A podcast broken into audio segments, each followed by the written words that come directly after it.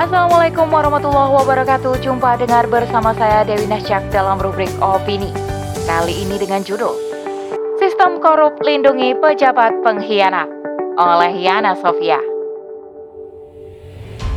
Dalam sistem sekuler ini Hukuman untuk para koruptor bisa diubah-ubah sesuai kepentingan dan hawa nafsu pejabat. Inilah yang membuat korupsi semakin subur, yang merusak citra bangsa, dan mencoreng kepercayaan umat mayoritas muslim ini. Selengkapnya, tetap di podcast Narasi Pos Media. Narasi Pos, cerdas dalam literasi media, bijak menangkap peristiwa kunci. Siapa yang tak kepincut pada jabatan mentereng dan harta yang banyak? Siapa pun ingin meraihnya, asal caranya halal dan benar punya jabatan bukan untuk menzalimi orang lain, melainkan untuk kemaslahatan umat. Dan yang lebih penting, tidak korupsi dan menjadi pengkhianat rakyat. Namun sebaliknya, jika tujuan menjadi pejabat justru untuk bersenang-senang di atas penderitaan rakyat kecil, bukannya memikirkan rakyat, malah sibuk mengurus perut buncit masing-masing. Tiap bulan makan gaji dari rakyat, tapi masih saja melumuri tangannya dengan dosa korupsi. Maka, ini namanya pejabat tidak tahu malu. Sungguh, rakyat tak sudi dipimpin oleh pejabat rakus model seperti ini. Korupsi adalah musuh bersama semua elemen masyarakat, baik itu rakyat, lembaga KPK, dan negara. Namun, apa jadinya jika ada pejabat yang beranggapan OTT atau operasi tangkap tangan merusak citra bangsa? Haruskah rakyat membenarkannya? Adalah Luhut Binsar Panjaitan Menteri Koordinator Bidang Kemaritiman dan Investasi yang berargumen bahwa OTT tidak baik untuk citra negeri. Dia juga meminta agar KPK jangan sedikit-sedikit tangkap dan meminta KPK memperhatikan kondisi. Lihat-lihatlah, jika kita ingin bekerja dengan hati. Ya kalau hidup-hidup sedikit, bolehlah. Jika bersih-bersih amat itu ya di surga saja. Ungkap beliau dikutip dari tirto.id pada 21 Desember 2022.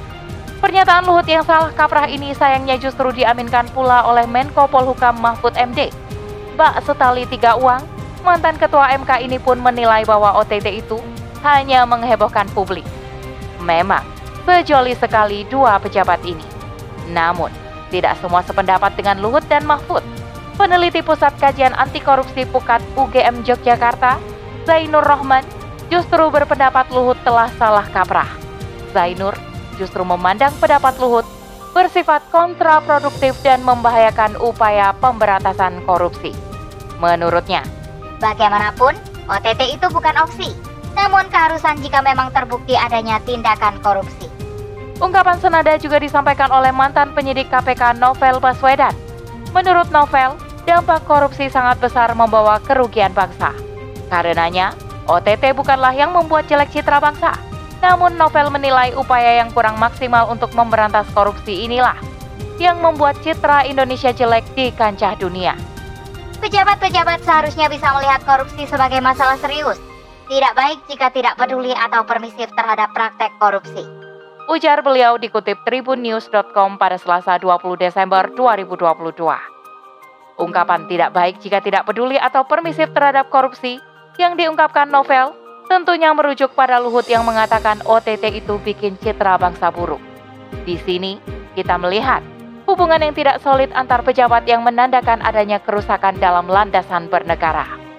Hal ini cukup membuktikan bahwa sistem yang sedang beroperasi adalah sistem yang korup, sehingga melindungi pejabat yang korup pula.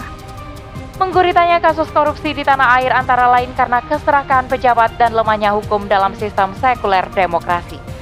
Dalam sistem ini, hukuman untuk para koruptor bisa diubah-ubah sesuai kepentingan dan hawa nafsu pejabat. Inilah yang membuat korupsi semakin subur, yang merusak citra bangsa dan mencoreng kepercayaan umat mayoritas muslim ini.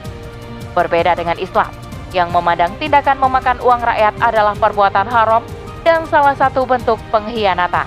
Karenanya, Islam tidak akan menoleransi setiap aktivitas suap, korupsi, dan gratifikasi melainkan akan ditindak dengan tegas. Rasulullah Shallallahu Alaihi Wasallam bersabda yang diriwayatkan Abu Dawud, Siapa saja yang kami angkat sebagai pegawai atas suatu pekerjaan, kemudian kami beri dia upahnya, maka apa yang dia ambil selain itu adalah kecurangan. Ada beberapa cara Islam agar korupsi tidak terjadi. Pertama, Islam akan menjamin kesejahteraan umat secara merata, termasuk para pejabatnya. Kedua, menjamin kemaslahatan umat, termasuk fasilitas pendidikan dan kesehatan yang disediakan secara gratis. Ketiga, metode pemberian upah yang layak. Berikutnya, Islam juga menjamin masyarakatnya untuk hidup berlandaskan keimanan dan ketakwaan yang ditanam lewat kurikulum pendidikan dan aturan bersosial, sehingga mendorong setiap individu untuk taat dan takut bermaksiat karena mereka sadar Allah taala mengawasinya.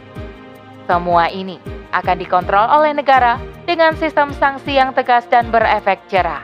Inilah metode pencegahan yang diterapkan oleh negara Islam sehingga bisa mencegah pejabatnya terjerumus pada tindakan korupsi. Dalam sebuah kisah diriwayatkan oleh Muslim, ada budak dari Bani Judzam pernah mengambil sehelai kain rampasan perang yang belum dibagi saat itu. Ketika mereka istirahat di sebuah lembah, budak itu terbunuh oleh sebuah anak panah musuh. Saat itu, kaum muslim pun berseru, Berbahagialah ia dengan pahala syahid, ya Rasulullah. Namun Rasulullah dengan tegas mengatakan, sekali-kali tidak. Demi zat yang jiwa Muhammad ada di tangannya. Sungguh sehelai kain yang ia ambil dari rampasan perang yang belum dibagi pada perang Khaybar akan menyalakan api neraka padanya. Innalillahi. Sungguh, kita tidak tahu seberapa besar api neraka yang sedang dinyalakan para koruptor negeri ini dengan memakan uang rakyatnya. Dan berapa banyak pula dosa bagi mereka yang melindungi koruptor di bawah payung hukum demokrasi yang hukumnya bisa diubah-ubah sesuai kepentingan. Kita berlindung kepada Allah dari tindakan pengkhianatan para pejabat. Di depan mata kita sekarang, ada sistem korup yang melahirkan pejabat-pejabat pengkhianat Upaya untuk memberantas korupsi akan mustahil dilakukan jika bukan dengan sistem Islam. Karena itu, tegaknya syariat secara kafah merupakan hal yang urgent untuk segera dilakukan. Karena hanya dengan sistem berdasarkan Al-Quran dan As-Sunnah, korupsi dan segala bentuk pengkhianatan pejabat bisa dibasmi sampai ke akarnya. Wallahu a'lam bisawab. Demikian rubrik opini kali ini sampai bertemu di rubrik opini selanjutnya. Saya Dewi Nasya kundur diri. Afumikum. Wassalamualaikum warahmatullahi wabarakatuh.